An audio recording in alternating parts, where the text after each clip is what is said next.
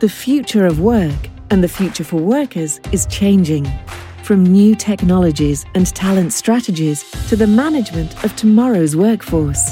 Tap in to Manpower Group Talent Solutions' 60 years of expertise and join us for the Transform Talent podcast, your guide to talent market trends, new technologies, and winning talent solutions.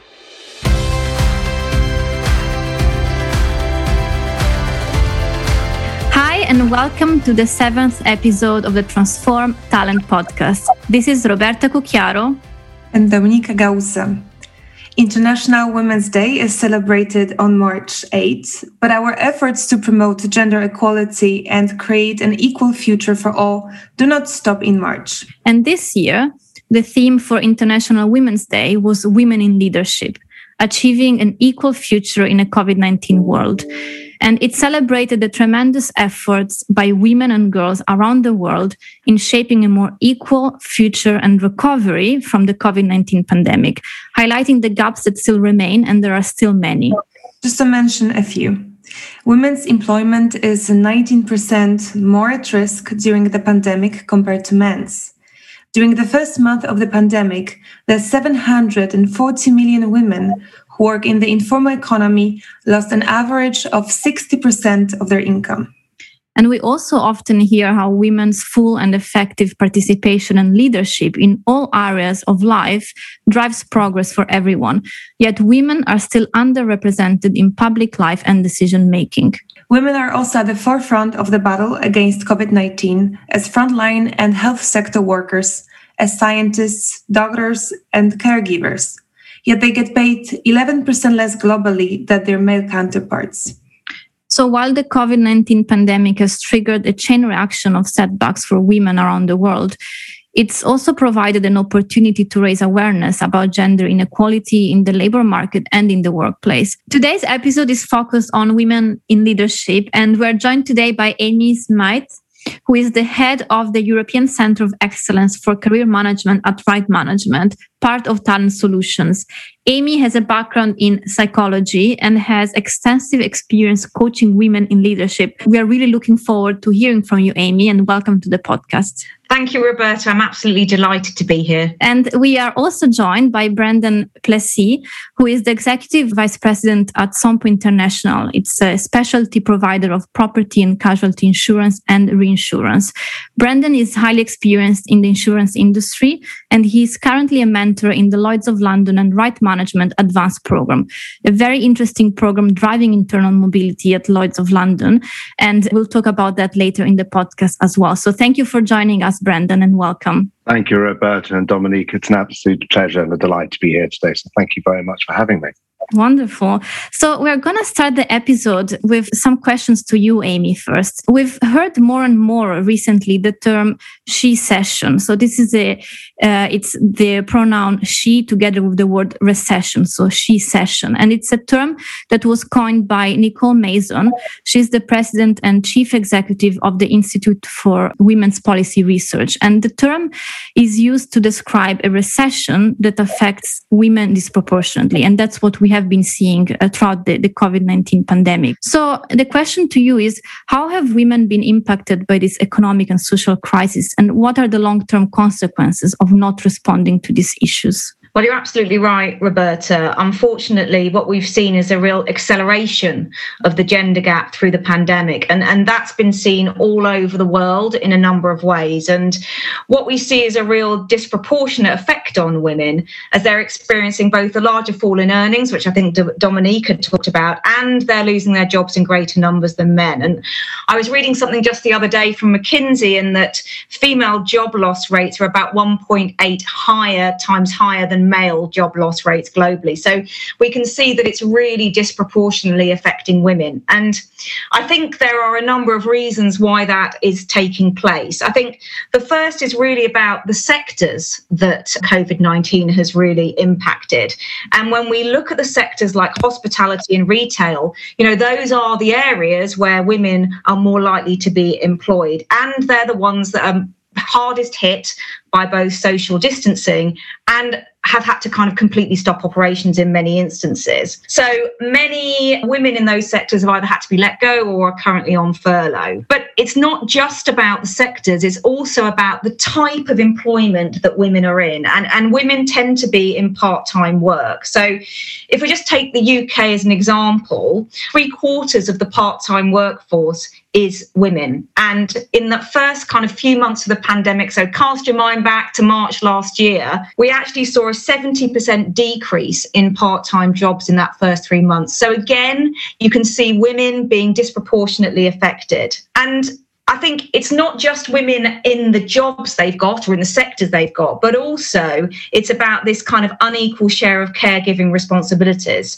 And unbelievably, there are 1.5 billion children out of school worldwide. And if any of those listeners on this podcast are like me, that are having to juggle a full time job and to provide education for my children at the same time, they will know that that is quite a tough job. And not surprisingly, that that's having an impact on how women think about their employment. And what's really sad is that that translates into about a third of women in the US are now thinking about either leaving the workforce because of these caregiving responsibilities or downshifting their career because of COVID 19.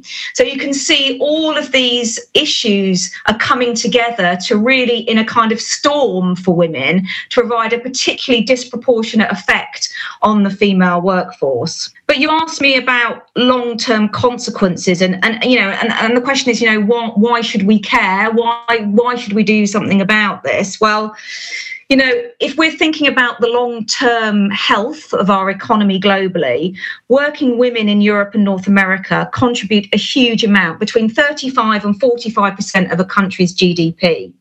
So if we don't actually address these issues about women's employment, all of us, men and women, will be the poorer for it. I think there's an estimate that uh, the GDP growth globally could be a trillion dollars lower in 2030 if we don't tackle this. So it's something that's really important for all of us in terms of our economic viability as nations to to really address and and I think we can remember Roberta you know things weren't great before the pandemic, frankly, for women in the workplace. And this really is an opportunity. You know, it's an inflection point where organizations can really think about how can we create an environment, a flexible way of working, not, not just for women, actually, for men as well, that allows everybody to kind of manage their work and their home responsibilities, but also contribute in a way that is really valuable to organizations as Roberta mentioned earlier, and to, to agree with your point here, women's full and effective participation and leadership in all areas of life is yeah. driving progress for everyone. Yet women are mm-hmm. still underrepresented in public life and decision making. And to mm-hmm. add more stats to what you just said, women are heads of uh, state or government in only 22 countries. And in May 2020, the number of women running Fortune 500 companies hit a new high uh, in quotation marks uh, 37, which is actually only 7% of companies on the 2020 Fortune 500 list. Amy, based on your career and experience, what advice would you give to women and what are the strategies that women could use to assert themselves in their careers? So, Dominika, I think one of the main ways that women can assert themselves in the workplace, actually, and and men, is is to really take charge of their careers. And I, I say men and women, but the reality is that women actually are not as good at this as men are. I've done a lot of work with senior women, and I'm always really surprised at the blind spots women have around their careers. So, the first thing I would say is is really plan your career. So, I found that even women with a really strong orientation towards achievement, that doesn't mean they have a strong orientation towards proactive career management. I remember reading a study which I was absolutely amazed at that in uh, 50% of female CEOs didn't consider being a CEO until someone told them they had it in them. Now, that just gives you an indicator that in many cases, even the most successful women are not driving their own careers. Those decisions are being made by them by somebody else. So, my first thing is that for women to be much more deliberate with their planning of their careers when I work with women, what they how they often articulate how they plan their careers, they sort of they say things like, "I'm going to learn and grow and build my capabilities in a very kind of holistic way." When I work with men, they are very concrete. They say, I will create opportunities to learn X, gain experience in Y, and that's going to allow me to get to this position that I really want to set my sights on. And, you know, when I reflect on, on it, I think, you know, women are so great at managing processes, projects in the workplace, but yet they don't apply that same logic to themselves when it comes to thinking about their careers. So, really, you know, planning the career like you would any other venture, be specific, set targets, audit your process, and if it isn't working, then change it. I think this, the second thing I would say is is about courage and risk, and I would really encourage women to be less risk adverse. Career advancement requires courage, and, and when I work with women who've really reached their career potential, they've often stepped into sort of less desirable roles, ill defined roles, but roles that give them an opportunity to learn, but also give them visibility. And whenever I'm working with women, I always urge them to think about all the possibilities that are out there. You know, sometimes it's about taking the road less traveled because that ultimately can lead you to your desired destination much more quickly. And the final thing I would say that I would say to women is about politics and positioning. Women often say to me they don't want to engage in politics in the workplace. And as a preference, that's absolutely fine. But the reality is that most organizations are political entities. And unfortunately, even the organizations with the best gender policies in the world are always going to be political animals. I think what women really need to focus on is understand how to communicate their success, how to package it and give it to the right person to notice. Because it doesn't matter how brilliant they are, if they don't actually communicate what they've done and they don't communicate it to the right people, then unfortunately it can't be realized, it can't be recognized, and individuals won't get the kind of career trajectory that they would like. So, in summary, Dominika, I would say for women, plan your career be brave communicate your achievements. If no one knows what you do you know you really can't expect to be rewarded. Well amy i think that's the best advice i've ever heard in my life. So i'm gonna i'm gonna use this. Plan be brave and communicate. I think this is excellent. So i also have a, a bit of a, a, fun question for you and it comes from personal branding guru amelia sordell who recently shared a post on linkedin saying I'm a boss, not a girl boss. I'm an entrepreneur, not a female entrepreneur. I'm a business owner, not a woman in business. And the sooner we drop gender from these phrases, the better. And maybe we should start calling people male entrepreneurs and boy bosses to see how stupid it sounds. So you may agree or not, but I think the language we use inside an organization is key. And I just, I'm curious to hear what, what, what, what's the first thing that comes to your mind, what you think about this. Yeah, well, Roberta, I actually think language is really important, and, and whether we like it or not, it communicates, you know, our personal assumptions and, and social norms. And and I think language in organisations can be really important in maintaining or changing the culture within an organization. I know I worked with a really male dominated client, and they would start their typical emails with gentlemen even when there was a woman in the team. Now, you know, I don't think the writer was actually trying to be excluding, but the effect it has on the woman that receives that is that she feels like an outsider.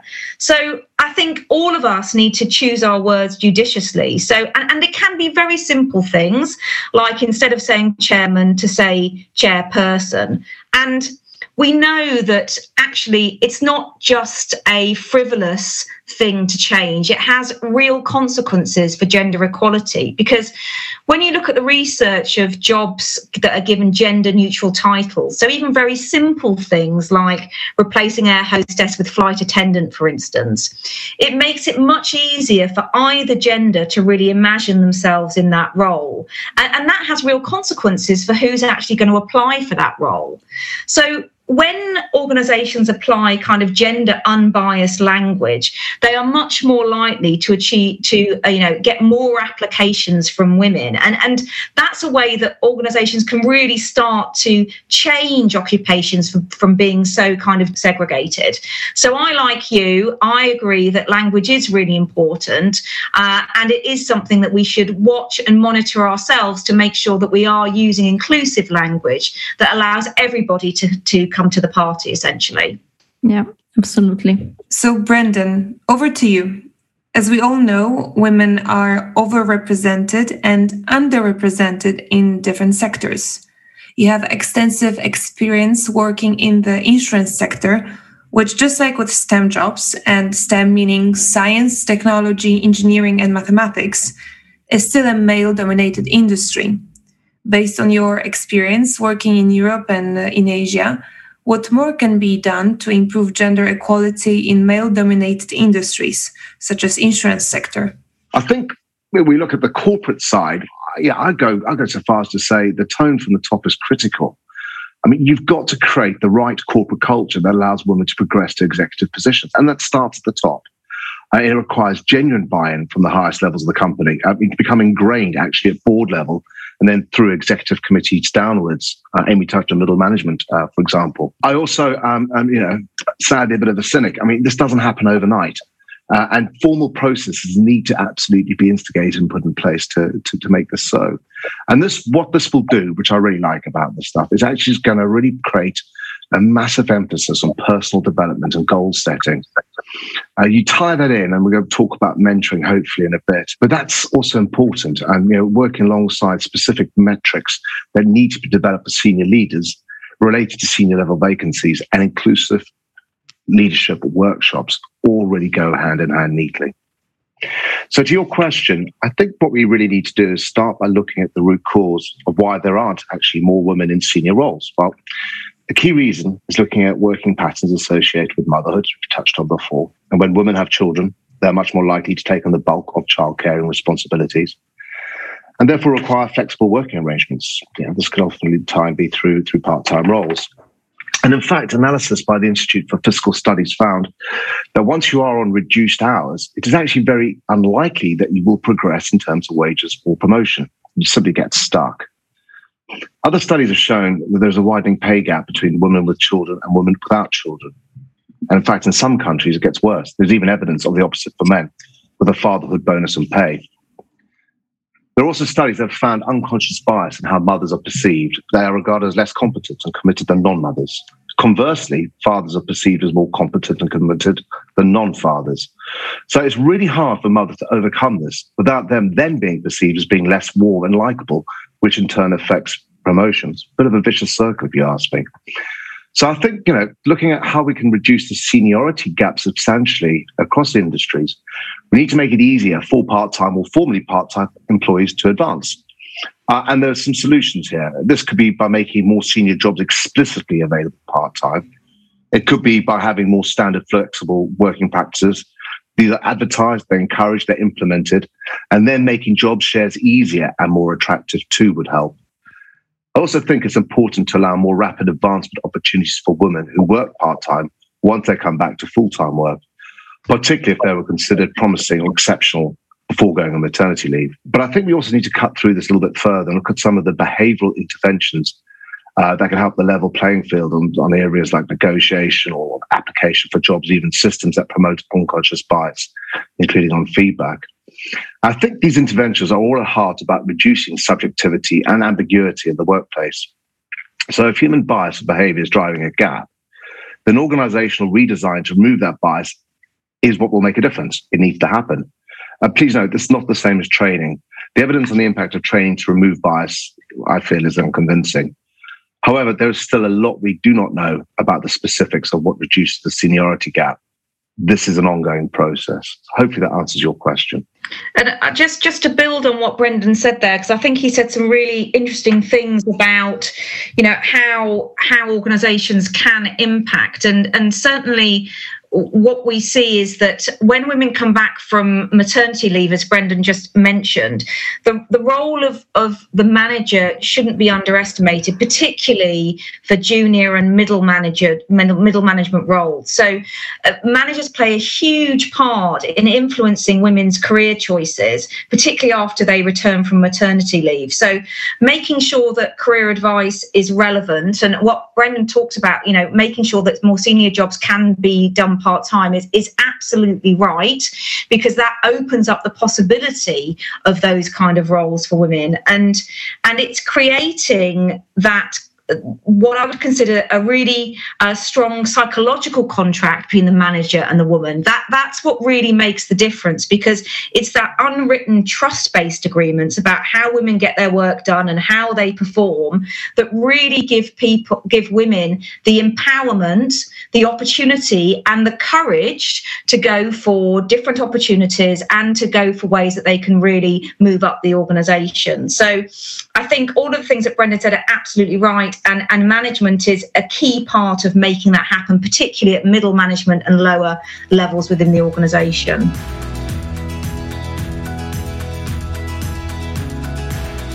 So, as we mentioned earlier, Brendan, you are a mentor in the Lloyd's of London and Right Management Advanced Program, and uh, you're part of the current and fifth cohort. Right Management ha- have been partnering with Lloyd's of London for a number of years to support the career growth of female leaders within the insurance market. With a historically male dominated environment, Lloyd's of London had recognized that women were experiencing slower career progression or leaving the sector altogether, and therefore wanted to support the developmental needs of female employees across the corporation. And the advanced program provides emerging female leaders with both a sponsor and a mentor to drive internal mobility, facilitate connections, and make the most of untapped talent. So, this is a great opportunity for the female leaders within the company and the industry. So, I would like to ask you, Brendan, if you could talk a bit more about the program and what results sure. have you seen within the advanced program in Lloyd's of London? And Amy, feel free to jump in as well. Sure, no, I'd be delighted to. And, and actually, very thrilled. It's the first time I've ever done it. So, I'm very new to it. And uh, I'll just give you a sense, really, sort of a macro view of, of my findings and then drill down a little bit further. So let's just face facts. The ABI actually says we, within insurance, we don't actually have a problem attracting women to the insurance industry. Men and women actually enter the, the profession at graduate level in equal numbers. But the proportion of women reduces by over 60% when you get to senior levels. That needs to be addressed. The other thing that needs to be addressed, the gender pay gap. Now, in the London market, this is significantly higher than for the UK overall. In fact, only a quarter of the top earners in the London market are female. Now, this is where this program comes in because mentoring is actually one thing that can help to address this lack of diversity. As an industry which I've grown up in, informal mentoring has always had a place in this business, but we've started to see far more formal programs like the Lloyd's Advanced program, which is designed to improve the pipeline of women within the corporation and the market, the wider market, through a modular based development program targeted at women identified as future talent. So, what this program tries to bring together the three key areas, um, and they really need a bit of time to, to, to focus on. This is mentoring, sponsorship, and networking. Now, by bringing together a community of female leaders from across the corporation and the market, by supporting them through access to experts and role models who are committed to their professional developments and career progression, and who also offer ongoing network opportunities within the corporation and broader market, this will enable them to develop the personal attributes, the capabilities, the networks required to really advance their careers as future senior leaders. And as such, I'm, I'm, I'm very honored to be part of this. There are um, four, four uh, learning modules during advance.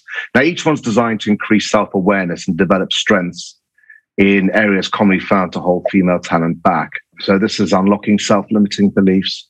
It's by creating a sense of personal brand and profile. It's about influencing and navigating stakeholders. And ultimately, some of Amy's earlier comments, it's negotiating pure own success. So, as I said, I'm relatively new to this, but what I have heard from people who have been through it Uh, and having seen it firsthand, everything is very positive, incredibly positive. Elements um, which have been found particularly useful to my mind and to others is, is the opportunity to put themselves first, give the mentees, give them time to think about their careers. It's the richness of the course and the genuine interaction between the other women enrolled on it, and the opportunity to meet other people in the market and have that networking opportunity, be it through the other participants, be it through the mentors, and be it through sponsors. Now, having a sponsor executive at their company, this has actually resulted in opening up different career paths for people that weren't actually previously aware of within their own organizations. I'd also say that the connected structure of the program that starts the feedback process and as I'm going through it right now, going on through unlocking self limiting beliefs and how to pass through them.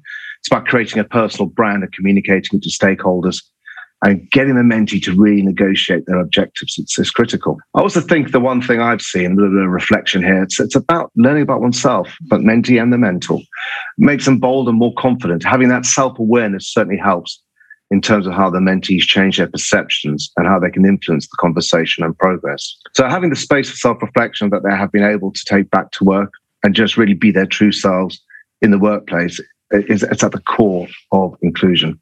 Brendan, to make sure our listeners understand, could you tell us what is the difference between mentoring and sponsorship? And what are the benefits of having mentors from outside the organization? No, absolutely. Be happy to. So, it can often be misunderstood. They're not interchangeable. So let's be very clear on this. Mentoring is generally related to providing advice and guidance around key development areas. Mentors may act as a sounding board and make women feel more comfortable. They do not necessarily actually help them get ahead. As the sponsors is more personally involved, though, that's about the mentee's next career steps. So sponsors are typically well-respected individuals have their large networks to help with hiring and career decisions. They're looking to develop talent and help women get promoted. They have open conversations, help address how work gets done and the way performance is measured.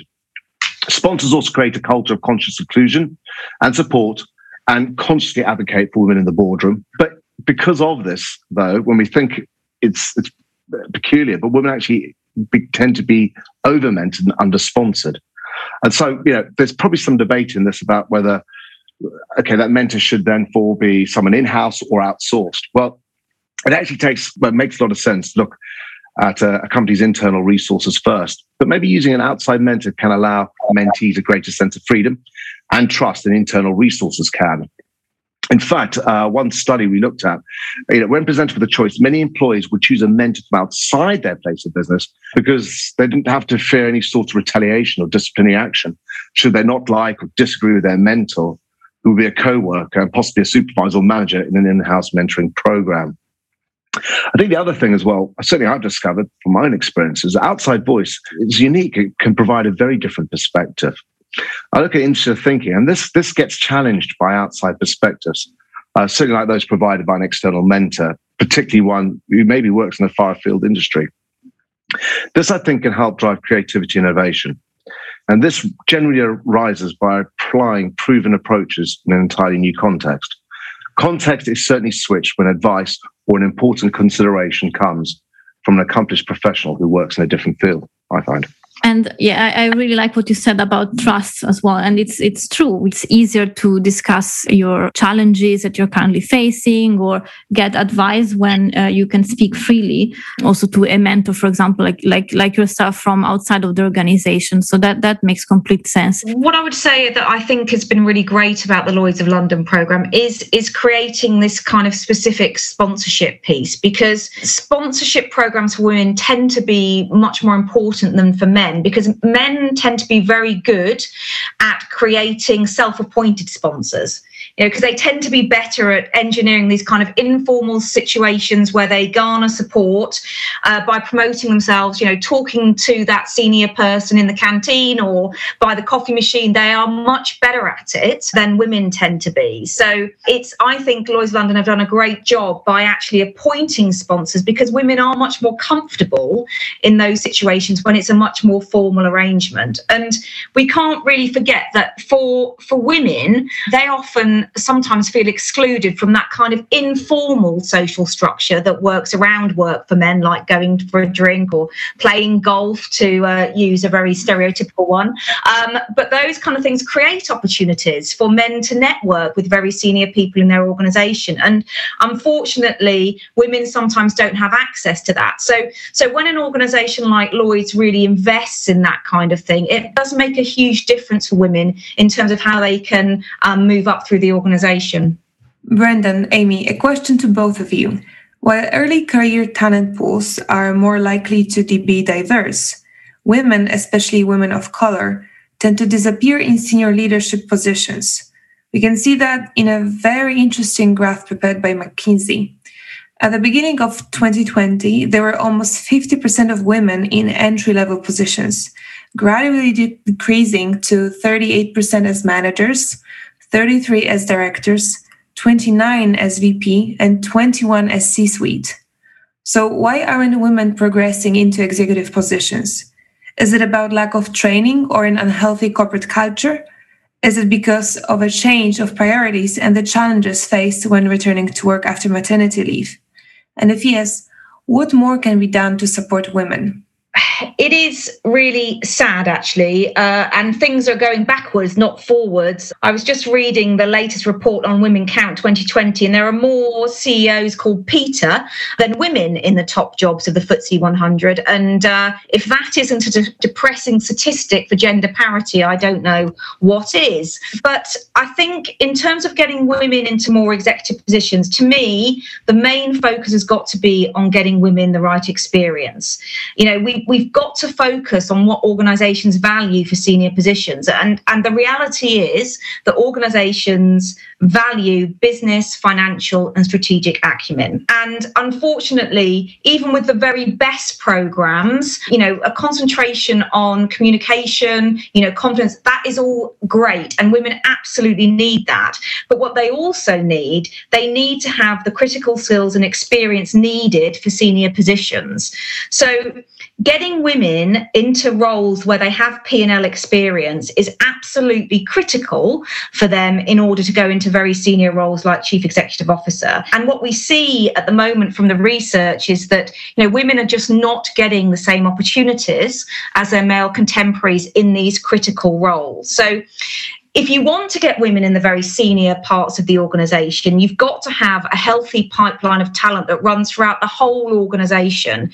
And what you can't have is women just concentrated in these kind of pink ghettos of marketing and HR and communications. Because what you see from the evidence is that it's very tough, even for a CHRO, for a, you know, an HR director to get promoted into a CEO role. You know, but it's not tough for a chief financial officer to get promoted into a CEO role. So we've got to have women in those pivotal positions. Otherwise, we're not building a pipeline to the most senior roles on the executive board. I also have for you for you both actually it's a, it's an age old question and it's a difficult question often controversial with a difficult answer. And it came to mind when I, I was actually thinking about our very first uh, episode of this uh, podcast. We did it in September last year with our uh, chief talent scientist here at Manpower Group. His name is uh, uh, Thomas Chamorro Premuzic and he wrote a book called Why Do So Many Incompetent Men Become Leaders and How to Fix It? And he talks at length about the challenges women face as well in the workplace and you know what what happens inside this organization. Why like what you, we, were, we were talking just now why we don't see so many women in senior positions. So the question i have to you is do men and women actually lead differently and who's better and is one of them better than the other? Should there be one better than the other?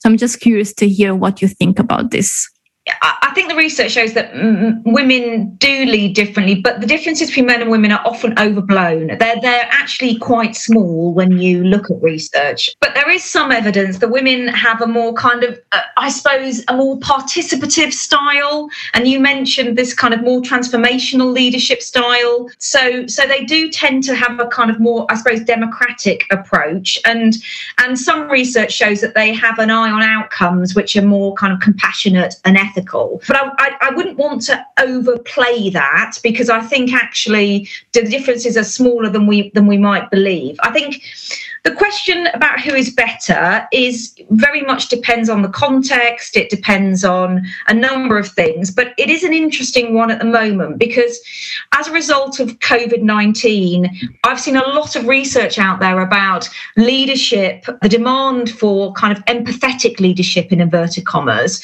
becoming much more common. And, and you would sit, you know, on the surface, that would mean that that's, that's more aiming towards a kind of female in inverted commas style leadership. And I think the other thing, it also depends on who's being led. You know, we talk about leadership, but we often don't talk about the followers, and, and followers are important in this context. And and when you look at younger generations, you know, generations are downwards, they do expect a more inclusive style of leadership. They they expect to be consulted and they expect more leadership transparency. And in some ways, you know, a, women's leadership is is very suited to that, I would say. But again, I think we can can overestimate the differences between men and women.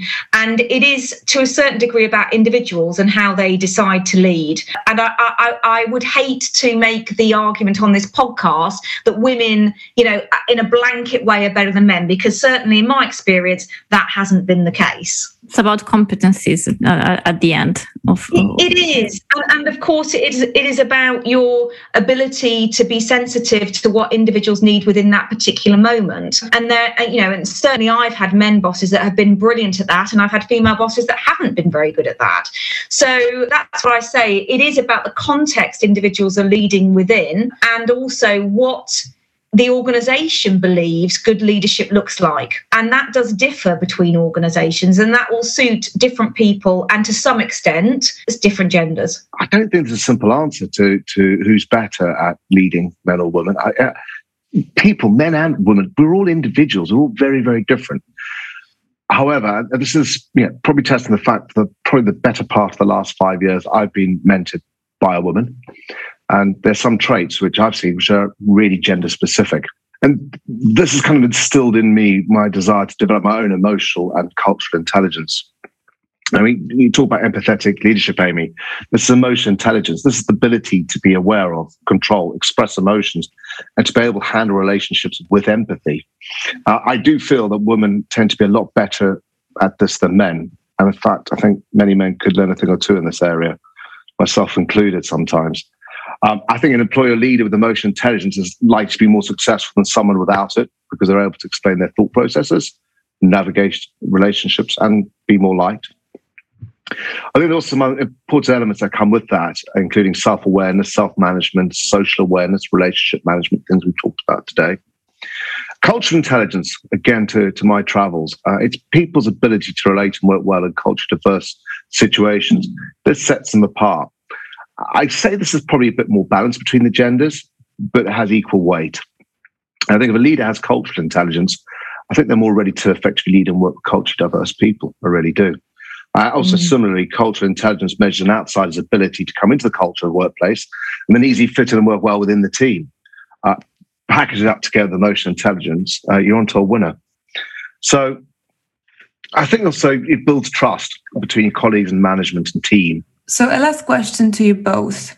Knowing that we have a lot of women tuning into our podcast, based on your experience, and you've already touched upon this topic at the beginning, Amy, what is your advice for promotion and pay negotiation for women in all career stages? Many women might be intimidated by these conversations, but based on what we just talked about, we know that there is a huge pay gap between men and women. So, how to initiate those conversations and how to make the right connections within an organization to get what you want. So, the first thing I would say is modesty is an overrated virtue. I, have said this before, but it, it, really is naive for any of us, forget men or women, any of us to believe that anyone else is going to be focused on your achievements or indeed communicate them. You know, that, that really is up to you. You know, if you don't communicate what you've done, you really can't hope to get rewarded. So, the main thing I would say to women is don't be modest and ask you know have the confidence to put yourself out there because if you don't ask you, you've missed an opportunity really but the other thing I would say is how do you prepare to ask? Because I think women like to feel prepared for these kind of things. And what I find is women are really good at gathering evidence, but they don't necessarily always communicate it in the most compelling way. So, so making sure that you know when you're going into these situations, you really articulate what you specifically contributed to success. And and I often hear women downplay their achievements. They say, "Oh, it was nothing," or "Oh, it was just part of the job." And and I often say, don't say that because if you say that, then you undermine your argument for having that promotion or having that pay rise. So, so making sure that you communicate your achievements effectively and also package them around things that matter to that organization. So, organizations tend to focus on things like savings on time, savings on money, contribution to revenue growth. If you communicate your achievements through that lens, then that is much more likely to land effectively with your boss. And it's much more likely for them to be able to fight your corner up through the organization for that promotion or for that pay rise. And Brendan, I'd love to hear your thoughts as well. Well, I think that's the single best piece of advice I can give is, is just don't undervalue yourself. Believe in your worth.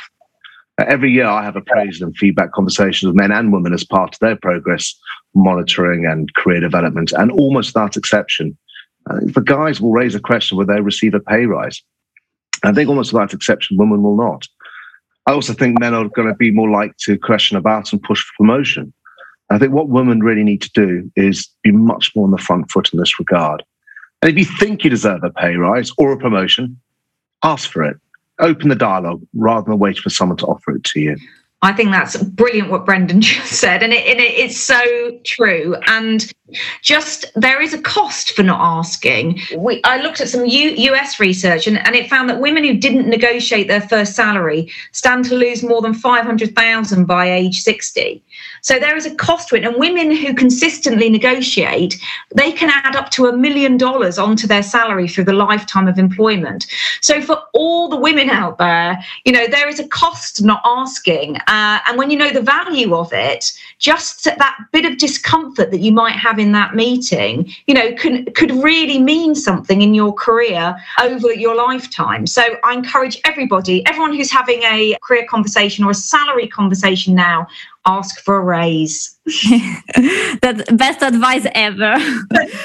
so I, actually, it's been a, an amazing conversation, really interesting. And I think my favorite and uh, my favorite keywords really from this are plan, be brave, communicate, forget modesty. I, I, love that. Do not undervalue yourself and be compelling. And to sum all of this up is really also be able to create an environment uh, in the workplace which is open to all and makes everyone feel like they're part of the team equally. So it's been a, a really inspiring conversation. Thank you so much. But before I let you go, I have a very last question. And if you've heard the uh, the other episodes you know what's coming. And i love asking this question to people that have a background in psychology because you guys have the best answers always. If you were stranded on a desert island and you could only have three things what would you have with you? Simple. My wife kids and dog. Ah uh, perfect. Um, i would say a radio a library of books and my family. oh, perfect. Love it. Um, so, well, thank you so much for joining us today on our seventh episode of the Transform Talent podcast. We hope you enjoyed it as much as we did. And to all our listeners, don't forget to subscribe in your favorite podcast listening app and leave us a review. Stay tuned and see you at the next episode. Bye. Bye bye. Bye bye. The Transform Talent podcast because we know the right talent transforms organizations and helps your business flourish. Talent solutions, business and talent aligned.